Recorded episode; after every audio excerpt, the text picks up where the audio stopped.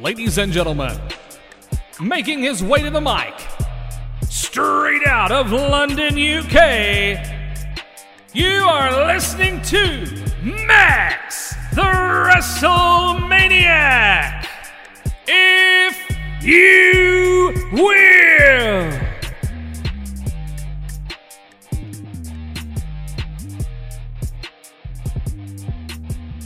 Maniac gang, yes, welcome back to the WrestleManiac UK show.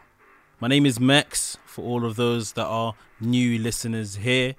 I'm the host, presenter, YouTuber, any other kind of name you want to give me, as long as it's a pleasant one, which illustrates my job. But yes, I am the host here at WrestleManiac UK show. Gosh, this month of December has just started, but from a wrestling point of view, I feel like it's really dragging because we don't really have much this month to look forward to. There is no big pay-per-view from, you know, WWE, AEW, a couple of, you know, TV specials and things of that nature to look forward to, which are coming up very, very soon. Day one, the pay-per-view, 1st of January is like the next big pay-per-view. And of course we got the Royal Rumble later on in January, but day one on the 1st of Jan, that's what we have first. And we now know, most likely, the main event, Roman Reigns versus Brock Lesnar for the Universal Champion. Very odd to see Brock Lesnar so involved in, I guess, what you can call a B-level pay-per-view. But from what I've seen, Nick Khan in WWE, he has said that Day one is going to be a staple going forward to celebrate the holidays. So they wanted to start it off with, you know, a big name, a big marquee match. Hence why they've got Brock Lesnar in and they're doing Roman Lesnar again. I've also read somewhere else that Roman versus Lesnar, there's going to be a series of these matches. So, yeah, I don't know how people feel about Lesnar and Roman over and over again. This is what happens when you don't create new stars. But, hey, this is where we are. This is where we find ourselves. But I am looking forward to day one and seeing, what comes of it, what comes of that match particularly, because I think Lesnar shouldn't be losing too many times in a row. He lost to Drew at WrestleMania. He's lost to Roman. Is he going to lose to Roman again? Don't know how much, you know, that's going to do for Lesnar if we're really going to see him as a credible threat for much longer, if that's the case. And of course, this past weekend, we had NXT War Games, not Takeover War Games, NXT War Games, because Takeover is not a thing, 2.0 is the thing, and yeah, this was not a Takeover level show as we know it. So I, in one instance, I'm kind of happy they removed Takeover from the name of the show, because we don't want to ruin the legacy that we created for, you know, takeovers in general. So NXT War Games, decent show though. Decent show. The main event, the men's War Games match, the old school versus the new school, black and gold NXT versus 2.0 NXT. Very, very good. Bron Breakker positioned very, very nicely.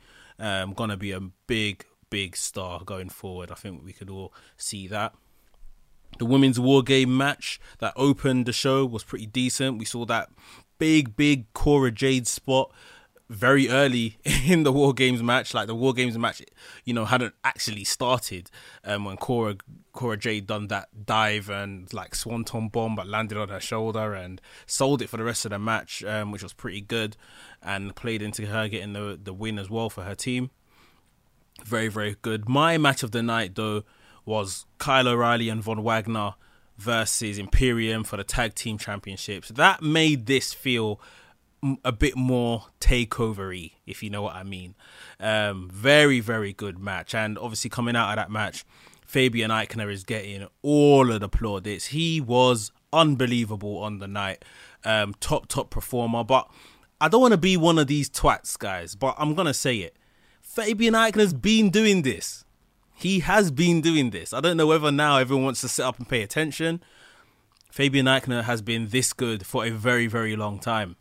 I remember we saw him in the Cruiserweight Classic. Yeah, for those of you that remember that, big up you. If you don't remember that, Fabian Aichner was in the Cruiserweight Classic. Fabian Aichner was part of this whole NXT stuff when they started mixing with Evolve, if you guys remember. Fabian Aichner became Evolve champion whilst he was in NXT. Same night, if I'm correct, when Street Profits became Evolve Tag Team Champions whilst they were in NXT. So Fabian Aichner's been doing this thing. He is very, very, very good. But yeah, unbelievable performance from himself in that tag match at TakeOver.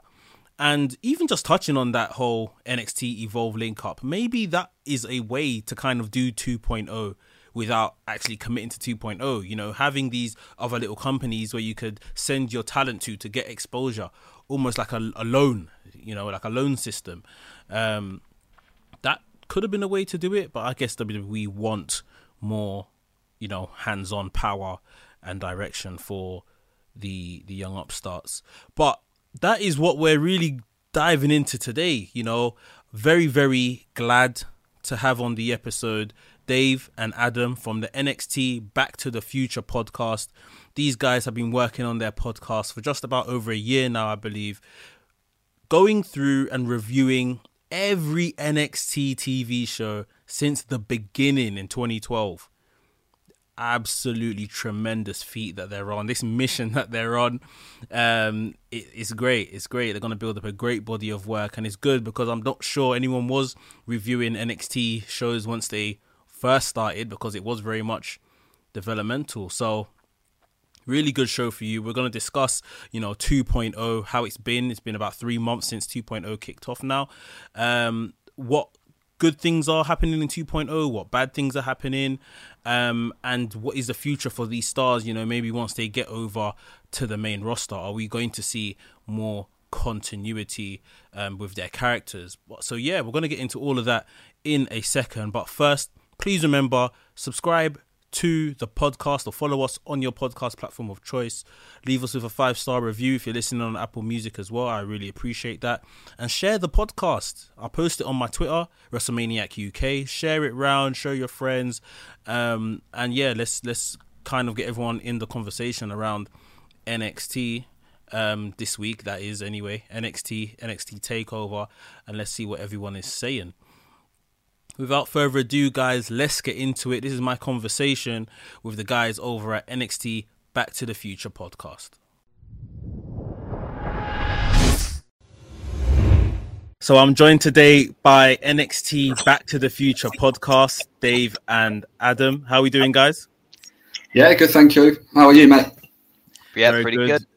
Very good. Dave, how you doing?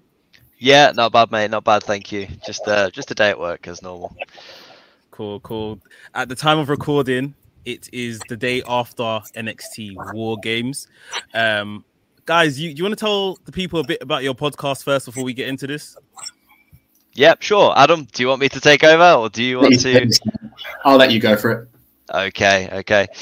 So I'm Dave, co-host with my good friend Adam, and we're about just over a year old. And basically what we focus on is the NXT brand from its infancy, so mid-2012. Not the game show, although we will cover that at some point when I think we feel like we've seen enough good wrestling, we get bored, we'll go back to bad wrestling. So from the very first episode at Full Sail all the way up to the present day.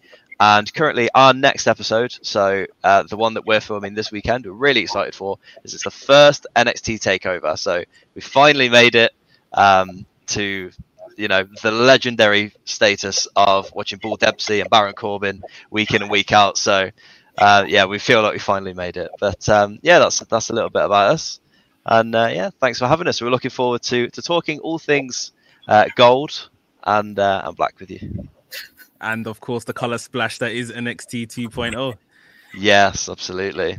No, definitely. Guys, all the information is going to be in the description. So that's definitely a great episode that's on the horizon to check out. The first ever TakeOver. But that's actually kind of good synergy as to, you know, why I thought I'll get you guys in today, because we are 3 months into this, I want to say 2.0 experiment, but it looks like it's pretty much here to stay. And we've had the first official pay-per-view, if you like. Not quite a takeover. I wouldn't say anywhere near a takeover quality show, but it is like, you know, the takeover, if you like, of this current era, the first one, NXT War Games.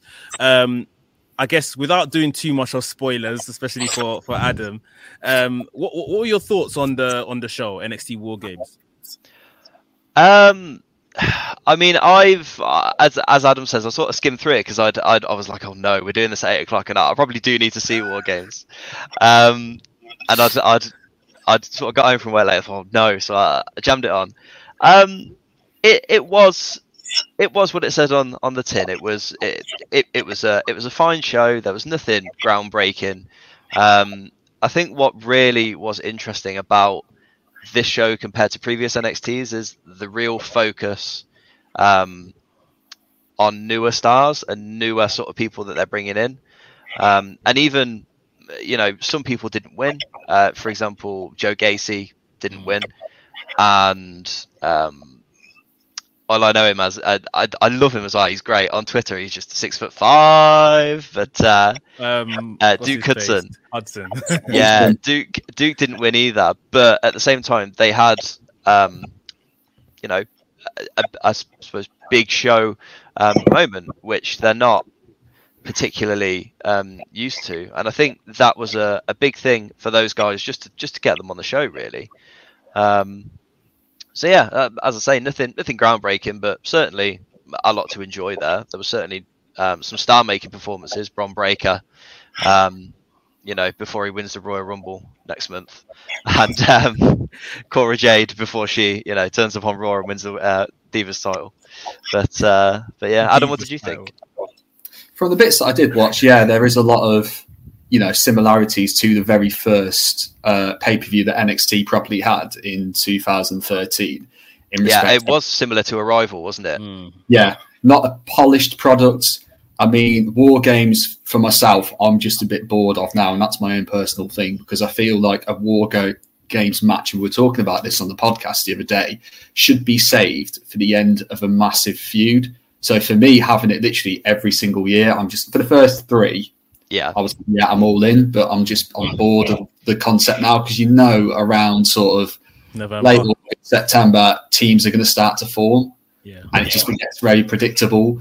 I mean, this is a meaningful feud in that, you know, you've got the old guard versus, like, you know, the new guys coming through. This is their brand now, and Johnny Gargano said something apt in a promo. I think, was it last week? Is like, you know, these guys wouldn't even have a ring if it wasn't for guys like us coming through. Yeah. You know, brilliant point made by himself. And yeah, this pay-per-view, you know, from the bits that I have seen, the new guys did shine, and all the right guys seem to have been on this pay-per-view. Yeah, I think that's a good point. That, I mean, there's a lot of people they're pushing in front of us. Like, every week there seems to be a new vignette for someone else they're going to debut, but they know who their core, you know, guys and girls from this era are, that they're gonna push through. Cora Jade is someone I didn't see come in. She's almost been, they were using her with her boyfriend at first, released her boyfriend, and then she just kind of took center stage. Yeah. She had a massive spot in the War Games match. Bron Breakker, we've obviously seen, is a future star already, and him getting the pin, you know, over Ciampa, it was that. I think that's very, very telling for what we're probably going to get in the New Day Evil, or what's that pay-per-view called? The show Day One, WWE Day One. Is it? Not Day NXT One. NXT One. Yeah. New Year's Evil, yeah. I think it's called. Yeah. I think we're going to run back Bron Breakker versus Ciampa, and we might see, you know, the win there. What do you guys think about that? The Breaker's got it sewn up in my opinion. Yeah, he's definitely going to be the one to take it. I can also see, if he wins it as well, like a redesign of the title, just to sort of properly instill that new blood, new era stance. Because I think, you know, now that Vince has got control of it a bit more, he's going to want to have his own thing. And it's going to be great as well, because actually I'm quite bored of, like, championship titles being gold. I can't wait for a championship title, which is, like, basically 800 colours and that spins. So that's going to be awesome when it comes in. Me and you could design it, Dave. What we'll do is we'll buy one of the replicas, and we'll get, like, a paintball gun each with random colour. Just it, It would be like when Homer Simpson invents the makeup of application shotgun and then just stands at the mirror and goes bang, like that's what it would be like. They'll just go and shoot a load of colour onto it. But it's going to be interesting. I think that's a great point. I never even thought that, you know, that belt redesign is going to happen. But I can imagine it. The other thing I saw, I think a couple of days ago, is that they want to get rid of the Cruiserweight title out of the NXT. Yeah, which I think is a shame, because I think one of their strongest points at the moment is definitely having guys on the smaller side. But you can definitely tell, I think, from this rebrand especially, that they have a real interest in larger guys like Bron Breakker's, you know, come in. Tony D'Angelo, whilst I suppose isn't massive in stature, he's a big bloke. And they seem to be getting a lot of guys like that. Like Gable Stevenson's come out of college as well at Minnesota, and he's an absolute unit. Obviously Olympic gold medalist, the second one in company history. And even though he's been drafted to Raw, that seems to be the body type they want, which is almost the Lesnar body type. I mean, Lesnar's not, I mean, he's tall, but he's not like 7 foot.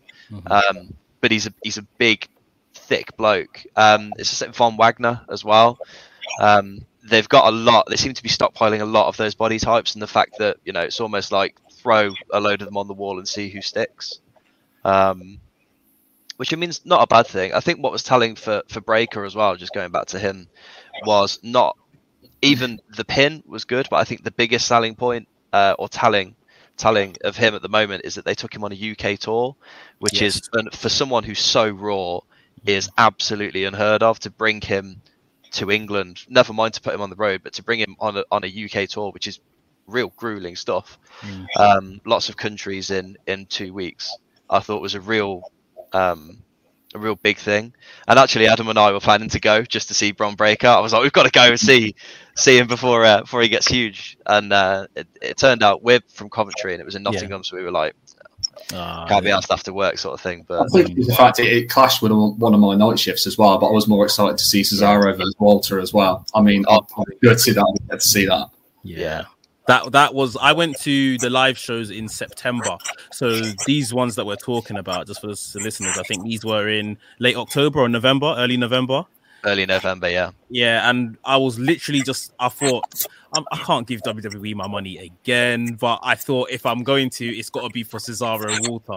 And then it wasn't happening in London, and I thought, I'm going to miss out. But like you said, Bron Breakker definitely earmarked as a star, and those body types, like you mentioned, it's very much akin to the old days, you know, bringing in those bigger guys. And I'm sure you guys have probably seen in the last week, they've announced this NIL program, they're calling it, NIL, getting in the collegiate athletes from colleges and stuff, direct into NXT. So they've been very clear with, you know, we don't want the indie guys anymore. We want these ex-basketball players, ex-NFL players or American football players from college to come in and literally mold them from scratch. We're going to come back. We're going to talk about this kind of developmental process they're talking about. But generally, guys, since September 14th is when we got rid of Black and Gold NXT. And we're now in the era of NXT 2.0. Adam, what have your thoughts been on the first 3 months of this new NXT? It's nice to see different characters, to be honest. I mean, we got to a point where when they were doing like the full, you know, Black and Gold brand after COVID, everyone had sort of like a rock anthem and everyone was doing the same sort of thing. And it's just like week after week, it was too samey. So to have all these different guys come in, different characters, different entry music, different styles of wrestling as well, because everyone seemed to be doing a very similar thing anyway. It's a nice change. It's a good change. It is very reminiscent again of, you know, 2012, 2013, where you just had left, right and centre, all these different guys coming in, not knowing who was going to come. And it's going to be better for them for the future, because this is how you find your stars. And they've proven time and time again with guys like that they've taken from the indies and they've tried to put on the main roster. 90% of them don't make it because, you know, they get up there, you just don't want to push them. But they'll push their own guys. So maybe, you know, you'll be able to invest in someone. Yeah, I think my whole stance on this has always been that Triple H, although that era of NXT was amazing. Triple H never done what he was supposed to do. He was supposed to create stars for Vince, and then those guys go on to become stars, and he just, you know, let guys go on with their devices, let their indie star grew into NXT and they became big stars. But then when it got in front of Vince, Vince was like, that's, you know, that's not my kind of guy, or, and it just never worked. Dave, did you ever show resistance to the change from NXT Black and Gold to NXT 2.0? Were you annoyed by it, or what was your feeling? I remember actually when the reboot was like in the midst of happening, and I remember texting Adam and I was like, this is a bloody disgrace, Adam, for God's sake, no. And there was this, I remember I saw it on, because I subscribed to the Patreon of Sean Ross Sapp, who does news. Fightful, which is very, very sort of reliable. And he posted about it and I was like, yeah, it'd be a bit naff. But actually, I have to say, I wasn't resistant to it, but I was a bit like, I don't really understand the point. But to be honest, especially as when we started coming on here as well, I was like, right, I need to, you know, if I'm honest, give a bit of thinking. And actually, I have come round to the point that I think long term it's going to be better. Short term, I think it has the potential to be a problem, because I just think you have a lack of people who are ready for top positions. But I think actually, and a key thing is if you look at the main roster right now, your WWE champion, who's probably the most over guy in the company, has come from football with no wrestling experience whatsoever. And I think that's a massive thing. And whilst I think, same with the Universal Champion. Yeah, exactly. The Universal Champions come from the exact same thing. You look at the Street Profits. Again, one of them came out of college as a wrestler. The other one came out of the army, I think. I think that's where... yeah, you're right. Not Dawkins. Montez Ford, yeah. Montez Ford. I was going to call him Kenneth Crawford for some reason. Adam, you've got that to come. But yeah, I mean, those guys, your most charismatic guys on the roster have all come from a football background or an army background. No one's actually come from a wrestling background. Like Kevin Owens is a successful wrestler, but he's not what WWE is looking for or what WWE is built on. And a lot of these guys that they've just released, I was talking to my cousin the other day and he made the great point of, you've got Braun Strowman, you know, has been released, but has Braun Strowman ever sold out a 75,000 people event? No. Is he ever going to? No. Has Bray Wyatt? No. Is he ever going to? No. They've had their chance. And whilst they are marketable and they do sell merch, it's like Rusev. Rusev's doing great in AEW. Is he ever going to sell out a 50,000 people arena? Here he is, Rusev or Miro. No, he's not. And that might sound harsh, but WWE is in the business of making money, and they want to expand their company and have multiple 50, 60, 70,000 people events every year. WrestleMania being 2 nights. Saudi Arabia shows. They want to go to Australia and have a super show. They want to go to the UK and have a super show.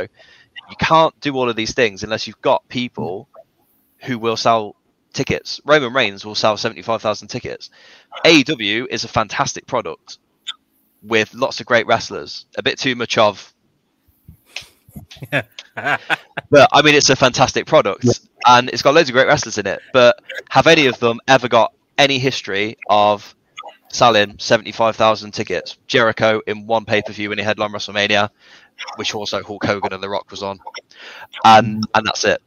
No one. And I think that's what you've got to think about, really, in terms of these people. They're looking for people to come in and become massive, massive stars. Gable Stevenson is an Olympic gold medalist with great charisma, a fantastic look, and the same pedigree as Brock Lesnar. Can he come in and sell 70,000 tickets? In all likelihood, he probably can. And that's what I think. The change has been good. And I guess it's a sense of, with these guys, especially the ones we're mentioning, straight out of college, basketball, American football, it's that they can be coached.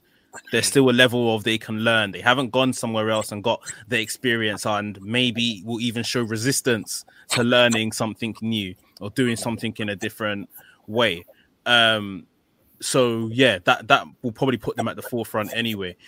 So do you, I guess with that being said, you guys would think that NXT 2.0 is completely necessary for them to have made this change away from, you know, Ring of Honor, PWG, NXT to today. We're taking it right back to, you know, FCW, OVW, and creating our stars from the grassroots. You think this was necessary? It's been needed for a long time, I think. It's just got stagnant in the sense of, if you look at guys like, you know, Adam Cole, Kyle O'Reilly, Bobby Fish, and all of that era, it started to get too stacked, in the sense that they didn't want to go up because they knew as soon as they went up, they were dead in the water. They weren't going to do anything. And they didn't want to leave because they just enjoyed it. So how is your talent going to shine? How are you going to develop any new talent? So, yeah, they've had a mass cull, like they always do with contracts and that. And they've just, you know, got rid of the people they don't think will sell, got rid of the dead woods that aren't going to do anything. And, you know, got rid of Nia Jax as well. Brilliant decision. And, you know, they've started to build again, and they've just got to do that slowly. And I think, yeah, okay, it's not Takeover, but this first NXT show, you know, solid for a start, but they just need to build that up again and get these people in front of bigger and bigger audiences. We were talking about this on the podcast the other day as well. Like, they need to get back to doing, like, you know, 14, 15,000 people arenas. Yeah, like they would do, like a Raw for like their bigger pay-per-views, if they're going to stay at the Capital Wrestling Centre and have, you know, make pay-per-views for them feel special again. Because that was one of the best bits of NXT. Like, I was looking earlier, and I think it was Fightful again. They posted they put a poster up of was it Takeover New Orleans, when you had the title fight of Andrade versus Aleister Black, and you also had the ladder match as well. Right, for the American title. Like, that level of star, and even the women's division, you had Ember Moon versus Baszler. Yes, that was just a banging Takeover, and that's what you want to get back to. Be excited about a Takeover / pay-per-view / whatever you're going to call it. It's completely necessary. How long? Like, some of the names in those matches you just mentioned, even at that point, they're already 10, 15-year veterans. How long do you think it's going to take the 2.0, maybe not so much the current crop, but just this class coming through, to get to that level, to put on that level of show? That's the interesting thing, I feel like. I think when you take guys from the indies, those guys have a certain amount of learning in them, because they're already so ingrained in a certain style, a certain way to wrestle, and they already have their influences of what they want to do. And actually, I think if you are like a college level athlete, I mean, obviously I'm not American, none of us are, and we don't sort of have that idea of what a college level athlete is over here, but I believe if you're an NCAA champion, you are a very, very high level athlete, even if you are 18, 19, 20, 21. Mm-hmm. If you are an elite level athlete, learning is being able to listen and take on and learn is something that you will have naturally. You'll be able to do. And actually, I think for the quote unquote WWE style, they certainly have a lot of guys at the moment who are able to do it well, and they also have a lot of guys who can help train people to do it well. Yeah. I think when you look at the people they've got training at the moment, like they've got Steve Corino training, King of Old School. Steve Corino's absolutely fantastic, a superb wrestler. You know, they've got people like Matt Bloom. Matt Bloom is WWE down to the ground. You know, he's worked in WWE years and years and years in its peak. You know, when you've got guys like that who have such an array of talent and an abundance of coaching talent and information to give, if you want to suck it up and take it, it's there to gain, really. And when you've got people like Stevenson, who's going to come in, and let's face it, he's probably not going to fail. He'll probably just go whoosh, take it all up, and then he'll be off to the races.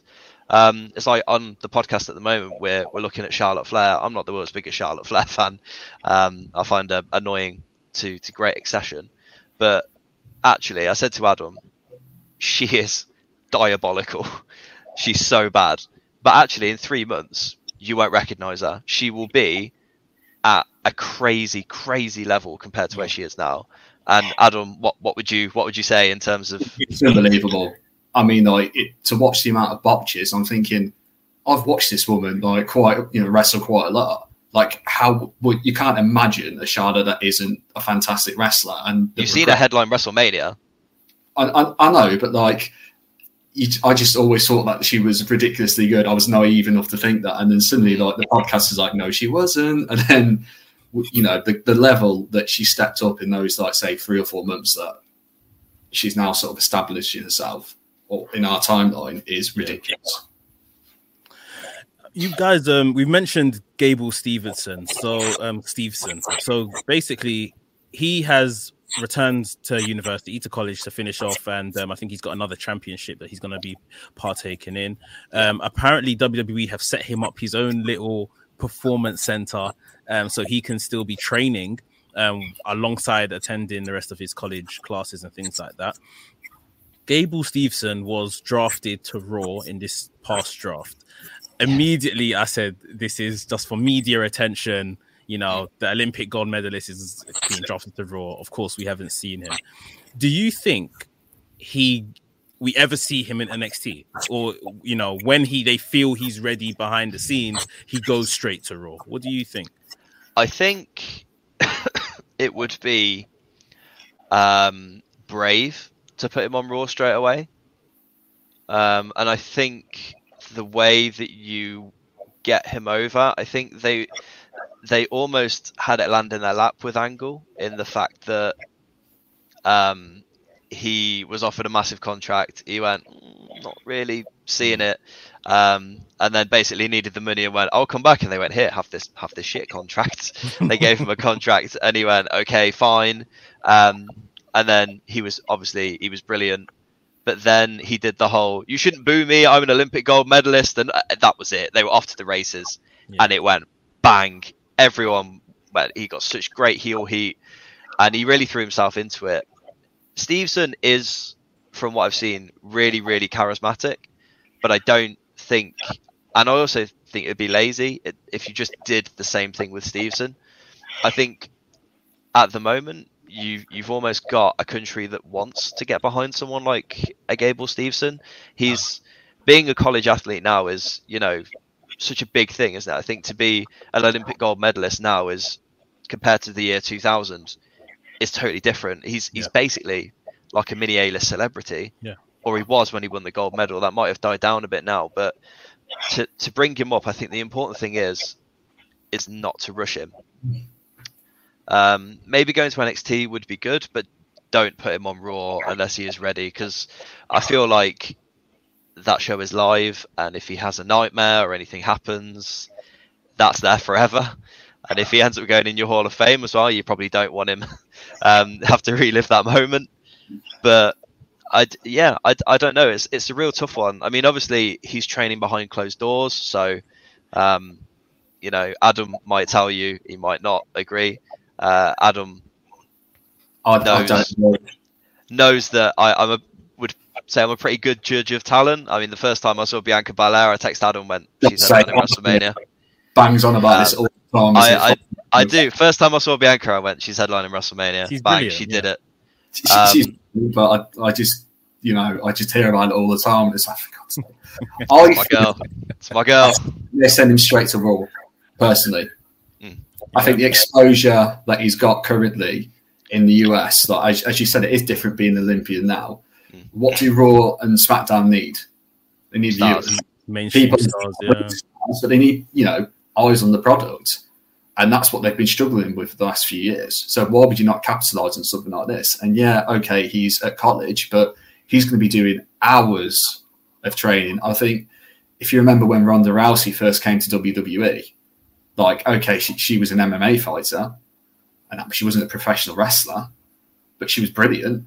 Yeah. Like, and, you know, she would have been working her ass off as well. I mean, this guy's going to have even more time, so why not, you know, if they've drafted him there, surely he's going to go there. I don't see the point in stepping back because he'll have like a couple of matches potentially. If he went to NXT, he would shine and then they'd want to send him up anyway. So yeah, take advantage of the positive momentum. That's the sort of thing Vince likes to do quite a lot. Mm. No, that totally does make sense. And just to move topics slightly, you speak about, you know, moving from the NXT, or we always talk about moving up from NXT to the main roster. The one thing that I was super looking forward to when they said this whole 2.0 thing that Vince is coming to get his hands on NXT, I thought at least that is going to improve the continuity from a character's perspective from NXT to main roster. We often see these guys and girls move up and sudden character changes or presentation changes and all of that kind of stuff. And I thought with this, that's not going to be the case. That'll be fine. Mm. However, I'm sure you guys saw a couple of weeks ago, Von Wagner appear on SmackDown and it was the whole, oh, who's that guy? And he wasn't named. He was just like, Adam Pearce is heavy, but then we never saw him again. Mm-hmm. And I genuinely thought, this was going to solve this issue. Like, what were your thoughts when you saw that segment and, yeah, the whole topic about the continuity of stars from NXT to main? I can't say I'm surprised. Really? Adam, you look like you didn't see it. I certainly saw it. For me, you know, if someone goes up from NXT to the main roster, if their first name survives within the first 4 weeks, they've done pretty well. Like that's just the way Vince is. He likes to feel like he's created a product. It's just it's madness, really, the way he treats them. They could introduce him as Von and just have him as Von from now on, and make him sound like expensive water. But it's really strange. You're absolutely right. I mean, to have him come up to the main roster, or I say to the main roster, they always say in NXT, don't they? Well, NXT is the main roster. Yeah. Well, I'm sorry, it has 1/3 of the viewership of the other two shows. So it's definitely not. As much as I love it, it's definitely not. It never has been. But I think it's tough to bring so many people, and this is the thing as well. When you start piling, you know, they probably had about 150 wrestlers at one point, not on Raw and SmackDown, either people training or doing XYZ. It's not possible to bring them all onto TV, because at the end of the day, and I know it's ridiculous because you can actually make the argument, well, you've got 3 hours of Raw and 2 hours of SmackDown and an hour of 205 Live and 2 hours of NXT. But when you've got 175 people that you've got to put on TV, that's not a lot of time. Yeah. And actually, it's not about putting people on TV. It's putting people on TV in segments that are actually going to be worthwhile. I mean, it's all well and good. You know, you could probably make an episode of Raw and lump 60 people on it. That doesn't necessarily mean that it's going to be good, and no one's going to get anything from that. It's like having SmackDown as the Roman Reigns show. Why not? Because let's face it, there's not much else on there I'd watch it for. They don't put anyone else that I like on TV who's on SmackDown. Like, I would watch it for Cesaro. He's not on TV. But the only person I've really got to watch it for is Reigns, and that again is another problem in itself, because you could bring up someone and have them face Reigns, and even if they lose, you know, they've gained something if it's a meaningful feud. But at the moment, everyone on the main roster, they've almost put themselves into a corner where they've got so many people on the main roster who they're saying, hey, Sami Zayn's a number one contender. What does it mean? It doesn't mean anything. No one cares. It doesn't mean anything. Yeah. And that's your problem. You have Sami Zayn as a number one contender. You've got Kevin Owens, who's turned heel and is trying to rip through Monday Night Raw. But Kevin Owens has been chucked at the wayside so many times. He's done. No one believes he's going to win. Mm-hmm. Like, same as Balor. Balor went down to NXT, completely changed his career path, came back up, and it's... Same old. It's the same thing, and it doesn't. You could send him down, and he could have 500 5-star matches, and he could become the Irish Mitsuharu Misawa. It doesn't matter if you're going to bring him up and then he's going to end up just doing the same thing he did before. He's gone back to NXT. It's the same as Mandy Rose. Mandy Rose, they've turned her into a big sex partner and all of this stuff, and that's great. But in 6 months' time, she's going to be up on the main roster, feuding with Sonya Deville, doing nothing. And they're going to have another match at SummerSlam. Great.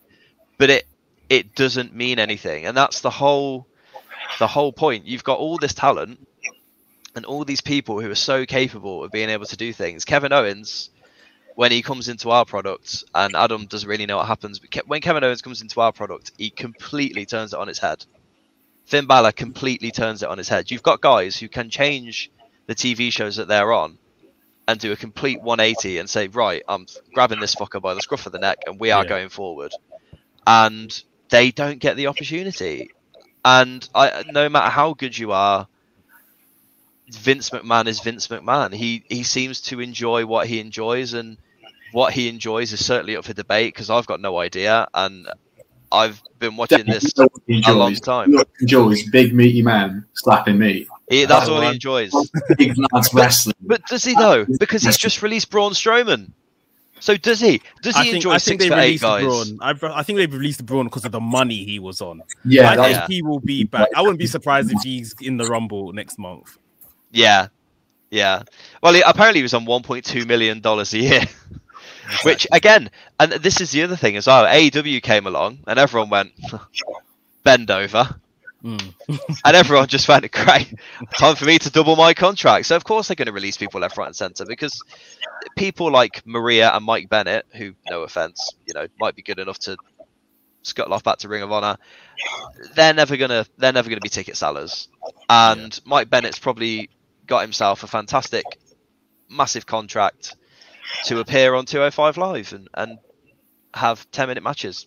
Well, that's not going to cut it. Of course they're going to release him. Yeah. And that therein is your problem, isn't it? Yeah. The continuity, I mean, I gave the Von Wagner example, but I guess he has not yet been an official call-up. So we'll wait to see some official call-ups and see, how they deal with it. But I'll still try to remain optimistic. Dave, you don't sound so optimistic about this, but I guess we do have previous examples to go off. Let's flex. Exactly. Yeah, exactly it. And again, when you mentioned Roman Reigns, I read something today, I think, that Roman Reigns and Brock Lesnar are set for several series of matches. And again, it's just because they're not building anybody else. Like, this is the only credible guy that you can, that could probably beat Roman. And just to go off topic a bit, I would be very surprised if Lesnar loses again to Roman in January, because Lesnar's lost his last maybe 2 or 3 matches in general. I'm not sure if Lesnar can afford to lose again, and we still see him as Lesnar, if you see what I mean. Yeah. I think Go on, Adam. So as I said, this is just primed for... there's going to be some, more antics, and Lesnar's going to lose again. This is going to be primed for someone to have a proper Rumble push and that actually looks like a legitimate contender. But the problem is there's, as you said, there's literally no one who you can think would, even if they go on to win a Rumble, you then got to convince the audience in 2.5 to 3 months that this guy is legitimately going to, give Roman a close match. Yeah. But all you've got to do, really, I mean, here is the point. You've got all these guys down there doing nothing. All you've got to do is bring Sefa Fatu up, put him in the bloodline, remove Roman. Mm-hmm. That's all you've got to do. But they won't. Or, if you want to do everyone a favour, why don't you sign Jacob Fatu, bring him in and have him face Roman? Yeah. And in that way, I will die a happy man. But sadly, that's not going to happen. It would be great. It'd be like Umaga versus Lesnar, which would be on everyone's list of top matches. Yeah. Adam, Umaga is great, and Jacob Fatu is great. But Fatu's awesome. Man, it's so good. Shot, and I know it probably won't happen. Well, it might happen now, actually, because Walter. That's the name I'm waiting for. I'd love to see him versus Lesnar. I don't know how it would turn out, but I imagine it would be just a slugfest. It would be amazing. But someone like Walter, who was, you know, WWE United Kingdom Championship, and if, you know, if people say, oh, it's not really a legitimate like title, like, you just look at the match quality he had. Look at the holders. Mm-hmm. Pardon? Look at the holders. Yeah. Well, exactly. There's not many. Like, you know, all the holders are good wrestlers. Top wrestlers. Yeah. Top wrestlers. His match with Ilya, fantastic. I mean, the match where he beat Dunn for it was fantastic. Yeah, exactly. That was a great match. Like the Ilya match, me and Dave watched, and literally for about 30 seconds to a minute afterwards, that you were just sat in silence because it was cried. Just, yeah, I cried. Just, it was that kind of event. It was. It was emotional, man. I cried. It was crazy. It's what we needed to see on a proper, like, you know, US in front of a US audience, because it's what it deserved. But the first one, which was, you know, in front of just the quiet BT studios, I think the silence was even perfect. Like, you needed to feel every chop, every reaction you heard. Yeah. Yeah, I love the second one as well at the Takeover, but that first one is going to live long in my memory, honestly. I think just the COVID as well, and I think that had a massive effect. Going back to NXT, I think as soon as we hit COVID and no audiences, like, it killed wrestling a bit. In general, not just, you know, NXT, but Raw and SmackDown, and just killed any momentum people were having. Because I watch, one of the biggest things I watch for is, like, you know, crowd reaction, like people getting excited. And if I'm not quite excited by something, but the crowd are going nuts for it, I'm interested. But just not having anyone for those, like, you know, 12 to 18 months, just hurt a lot of people's momentum in NXT. Yeah. I think the only thing we can say thank you to the pandemic for is it made Vince McMahon fall in love with Asuka. And really, I mean, that's what it's all about. Because she's the best. Well, overdue. And I hope... But again, Great example.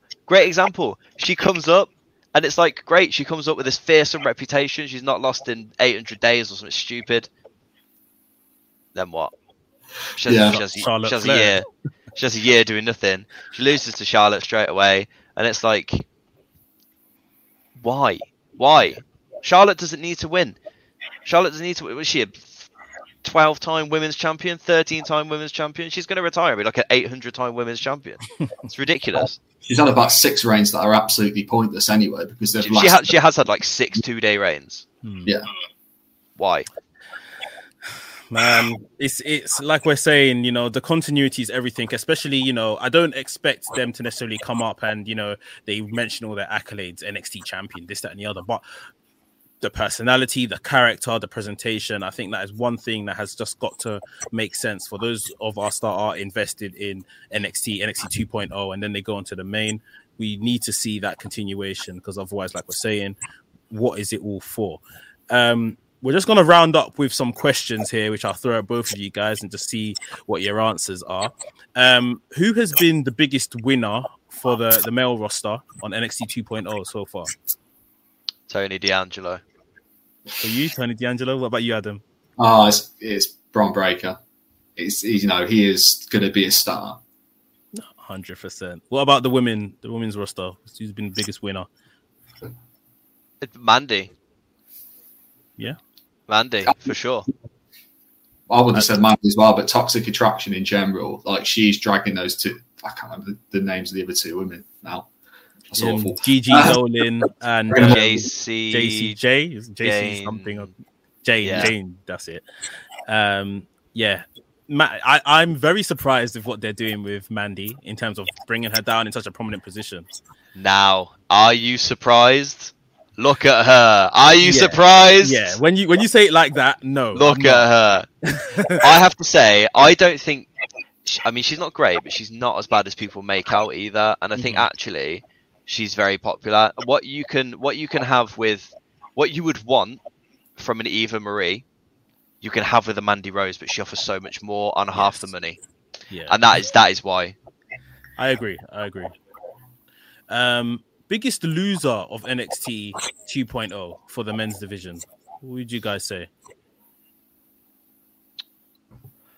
For me, Kyle O'Reilly. Yeah, that's a good one. You know, just before that, he was main event and he was having wicked matches with Finn Balor, and now he's back in the tag division. And there's nothing wrong with that, but it's a step down from what he was doing. Mm-hmm. He's in the tag division until he resigns. No, he's in the tag division. He's staying. Nah, he's leaving. There's no way he's staying. Do you reckon he's off? I think Gargano's staying. They've hinted a lot of things on AEW apparently with Fish and Cole have tagged recently.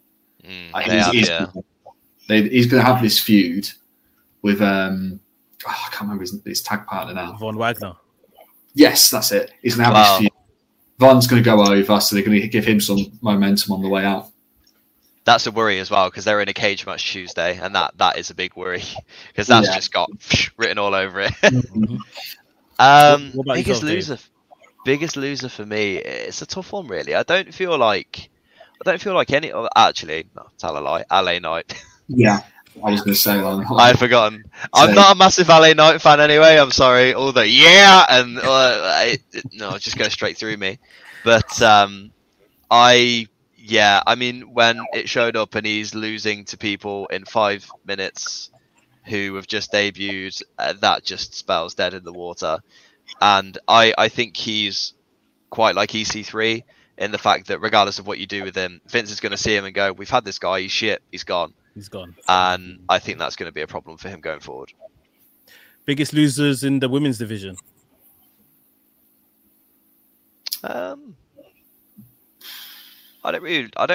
I feel like the women's division is doing okay. I don't feel like anyone's sort of majorly. Adam, you might feel different to me. I don't feel like anyone's really had a hard time of it. I've got one, but let's hear Adam's. What's the Dakota Kai doing? I mean, she was, she had a great performance last night. She did have a great performance, but she's not going to do anything. Argue otherwise. Like she's not going to do anything. She's had her time when she could have been the legitimate champion, and obviously, Raquel went over in that feud. I don't think anyone had any issues with it, but what has she done since then? Not a lot. Well, she might get rid of Raquel in a couple of weeks, and Raquel might go SmackDown. So, and that's my choice, Raquel. I think after the Dakota Kai stuff, she really suffered as champion. Her reign just never really even got started. And then 2.0 happened. She lost the title. Maybe she's destined for main roster sooner rather than later. I don't know about you, Mex, but would you have had a transitional champion drop it to Mandy? Because I feel like whoever lost to Mandy was always going to suffer purely for the fact that she's not a quote-unquote... She's not a quote-unquote great wrestler, as it were. Yeah. I think had she had dropped it to a Kaylee Ray or someone like that, there wouldn't have been this big issue. I think losing it to a Kaylee Ray, though, because I feel like Kaylee Ray needs to be sort of protected and then pushed at some point. Like, she's going to be a big star in 2.0 at some point. Yeah, maybe Dakota Kai is a transitional champion. Maybe some, sketchy would stuff. Would have been a good choice. Yeah. That's what I was going to say. Obviously, they protected Raquel in her loss to Mandy anyway with the what was it? A shovel, the golden shovel. Yes, was it? It's all happened a bit too fast on Raquel's whole championship reign. What would you guys like to see change? If there's any one thing you could change about NXT 2.0, what would it be? I would probably say I would like to see people being given a bit more free reign. I think you've got a lot of people with really strong defined characters, which we haven't had recently, especially some of the bigger guys.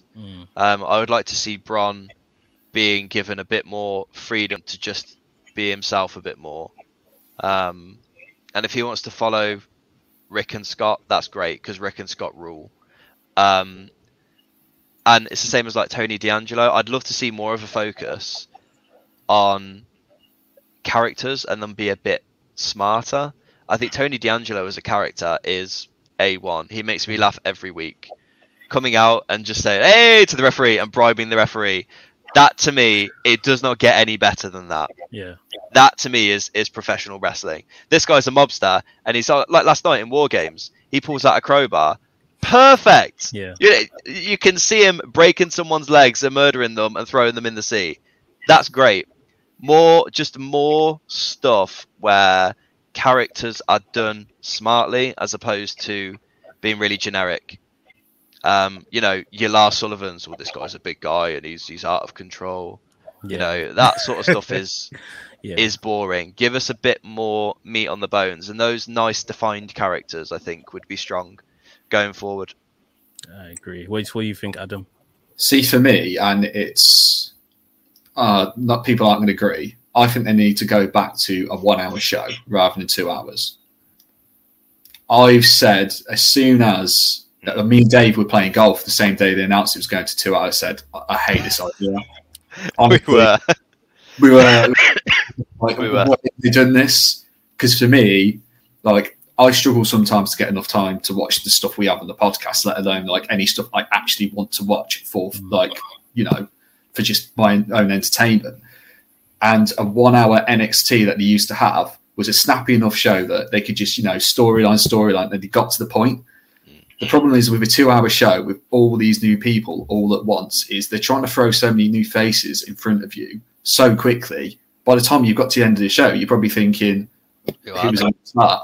Yeah. Like, you want these characters to, you know, be important. So, you know, they need to plan their shows better.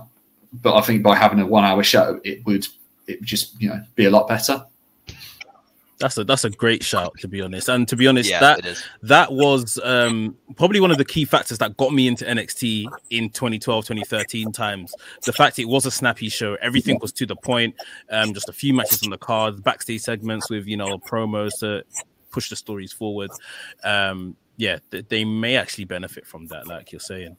What I will say just before we move on is that clearly you don't remember too many of those shows, because I've never seen a television show ever that feels longer in 45 minutes than some of the early NXT shows. Oh my god, awful. They feel so long. Yeah. When you've got a 20-minute main event that features Bo Dallas when he's green as goose shit facing, like, I don't know, not Adam Rose. Before he was Adam Rose, what's his name? Mate, having like 50-minute Leo Kruger matches just takes it out of you. Yeah, no, that's a good point as well. There's pros and cons for both, I'm guessing, there. Last but not least, favourite stars of the 2.0 crop. So I know we're going to probably hear the Bron Breakkers and Tony D'Angelo. So Tony D'Angelo rules. Over yourself, Adam. Do you know what, for me, and he was around a little bit beforehand, Malcolm Bivens is the most incredible human being. Like, it's just to watch him like do his stuff with like promos is just amazing. He's so entertaining, and it's what we've all needed. Diamond Mine is like my NWO. I love it. It's my favorite group, I think, ever. It's displaced the Shield. I love everyone in it. Malcolm Bivens rules. The Creed brothers rule. Ivy Nile rules. Hachiman is just awesome, and he stands there and does nothing. Roddy is the best, and Malcolm Bivens is like it's the ultimate group for me. And this is the other thing, what I would like to see is more factions, because actually you can see these people coming up, and even though the Diamond Mine is a group, it doesn't make sense. Malcolm Bivens is, you know, it doesn't make sense, but it's bloody good TV. Every time they're on the TV, you think, oh, great. Actually, I'm 100% going to watch this because Malcolm Bivens will do something funny. The Creed brothers as a new tag team are phenomenal. Ivy Nile is phenomenal. Like, I think, Adam, I'd probably say they're the only things really that I text you and say, look at this move, or look at this segment. On a regular basis, and most of the time it is Malcolm Bivens. It is. Content, which I have no issues with. It's great. The tweet the other day, I love Diamond Mine and I love Lil' Kim. And then Lil' Kim responding and saying, I love you, was like, I screamed. I was like, yes, Lil' Kim's watching NXT. And it's one of those stupid things where, actually, it makes no sense. Why is he quoting Lil' Kim in 2021? Yeah. Who cares? It's hilarious. Yeah, I've no problem with Malcolm Bivens is he's proper special. He's proper special. He's awesome. And you know, we're talking about, you know, putting loads of people and getting used to knowing a lot of faces all at once. Factions is a brilliant way to do it. Utilizing factions in the right way, you know, having a front man, but then having these other guys that we can at least visually understand. Okay, this is their character somewhat, and they can be maybe pushed at a later date. They've done it with them. Toxic Attraction, like we mentioned before. Imperium have kept Walter special. Yeah. By having Imperium, by having that music, that look, that, you know, Die Mat is Hellig, sort of, you know, the mat is sacred thing going on. It keeps Walter special because when Imperium can't get the job done, Walter turns up. He comes out. And it's like, oh, shit. Walter's here. It's like, whoa. They are going to have it. And that's the sort of thing. As I say, when you have a group, it can protect people. And I think that's really important. That's what I'd love to see going forward, is them make more groups and have people come and actually do something meaningful. Like, you look at all the main things that come off early NXT are groups. Mm. The Shield. The Shield made everyone in that group stronger. The Wyatts made everyone in that group stronger. And even the Ascension. When the Ascension came up, they flopped. But, you know, when they came up, they were special. And that's the sort of thing. I think you can put people together in the right way. Like, for me, even if you give certain people managers, like, I'd love to see Tony D'Angelo maybe get Nunzio in for a month and just do something. Have, like, Nunzio... Or just have him lead the FBI, that sort of thing. Amazing. Just do it. Hark back to those things. Like, who doesn't love Nunzio? Sports entertainment. That's exactly what it is, and that's the direction they want to go in. Hence why they've taken this move of NXT 2.0. So, like you're rightly saying, you know, kind of go all in on it where you can for those characters. But Adam, Dave, it's been fantastic speaking to you guys. Please let the people know about your podcast one more time, NXT Back to the Future podcast, and where they can find it. NXT Back to the Future podcast. You can find us where all good podcasts are. So you can find us on iTunes. You can find us on Podbay, all these sorts of things. We've got a link tree on our Twitter. Our Twitter is at NXTBTTF. So just the initials of our podcast, Back to the Future. You can find us on YouTube. We're on there. Just type in NXT Back to the Future podcast. You can find us on Instagram, Facebook, all of these places. You know, that is where we live. So we're very active on Twitter. So make sure you do drop us a tweet.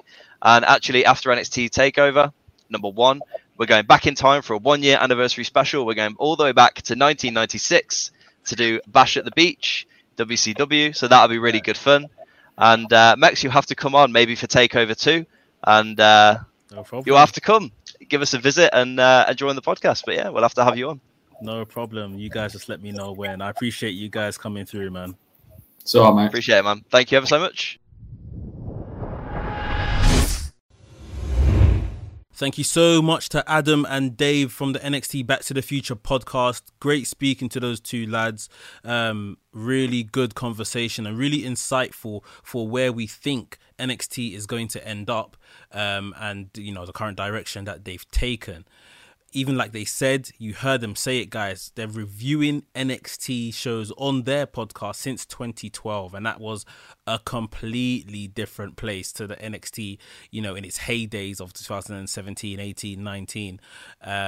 It was still very much developmental there. And I remember watching that and thinking, who are these guys and girls? Where do they come from? So I even stopped watching NXT at that time to go and watch FCW because I wanted to really understand where these guys came from. And you literally saw the beginnings of, you know, the Dean Ambroses, John Moxley, Seth Rollins, Roman Reigns when he was still Liaki. What's this other guy? Adam Rose when he was Leo Kruger. Literally, it's such an incredible journey some of these men and women have been on. But yeah, definitely tune into NXT Back to the Future podcast to hear the breakdown of some of these guys' developments and, you know, what TV was like in NXT all those years ago up to present day. It's going to be a great journey they're going to take the listeners through. But yeah, guys, that is all for the podcast this week. I'll just update you on what's new on YouTube. Break It Down, Sting, myself, GG, Skillet, Cameron, we sat down, we spoke about the life and times of Sting across WCW, WWE, AEW, TNA. So definitely go onto the channel, WrestleManiac UK, and check that out. It was a great conversation on all things Sting. But guys, that is it. Maniac Gang, I'm sorry, but it's that time. That's the show. Done for another week. Thanks for joining me. Again, please remember to subscribe to the channel or follow us on your podcast platform of choice. And if you're listening on Apple Music, make sure you leave us with a 5-star review and share the podcast too on your Instagram, on your Twitter, on your YouTube, anywhere you can share it, WhatsApp, anywhere. Share the podcast so we could grow this thing into the juggernaut it should be. I'll be back same time next week, guys. Appreciate you guys tuning in. WrestleManiac UK signing out, and I'll see you soon.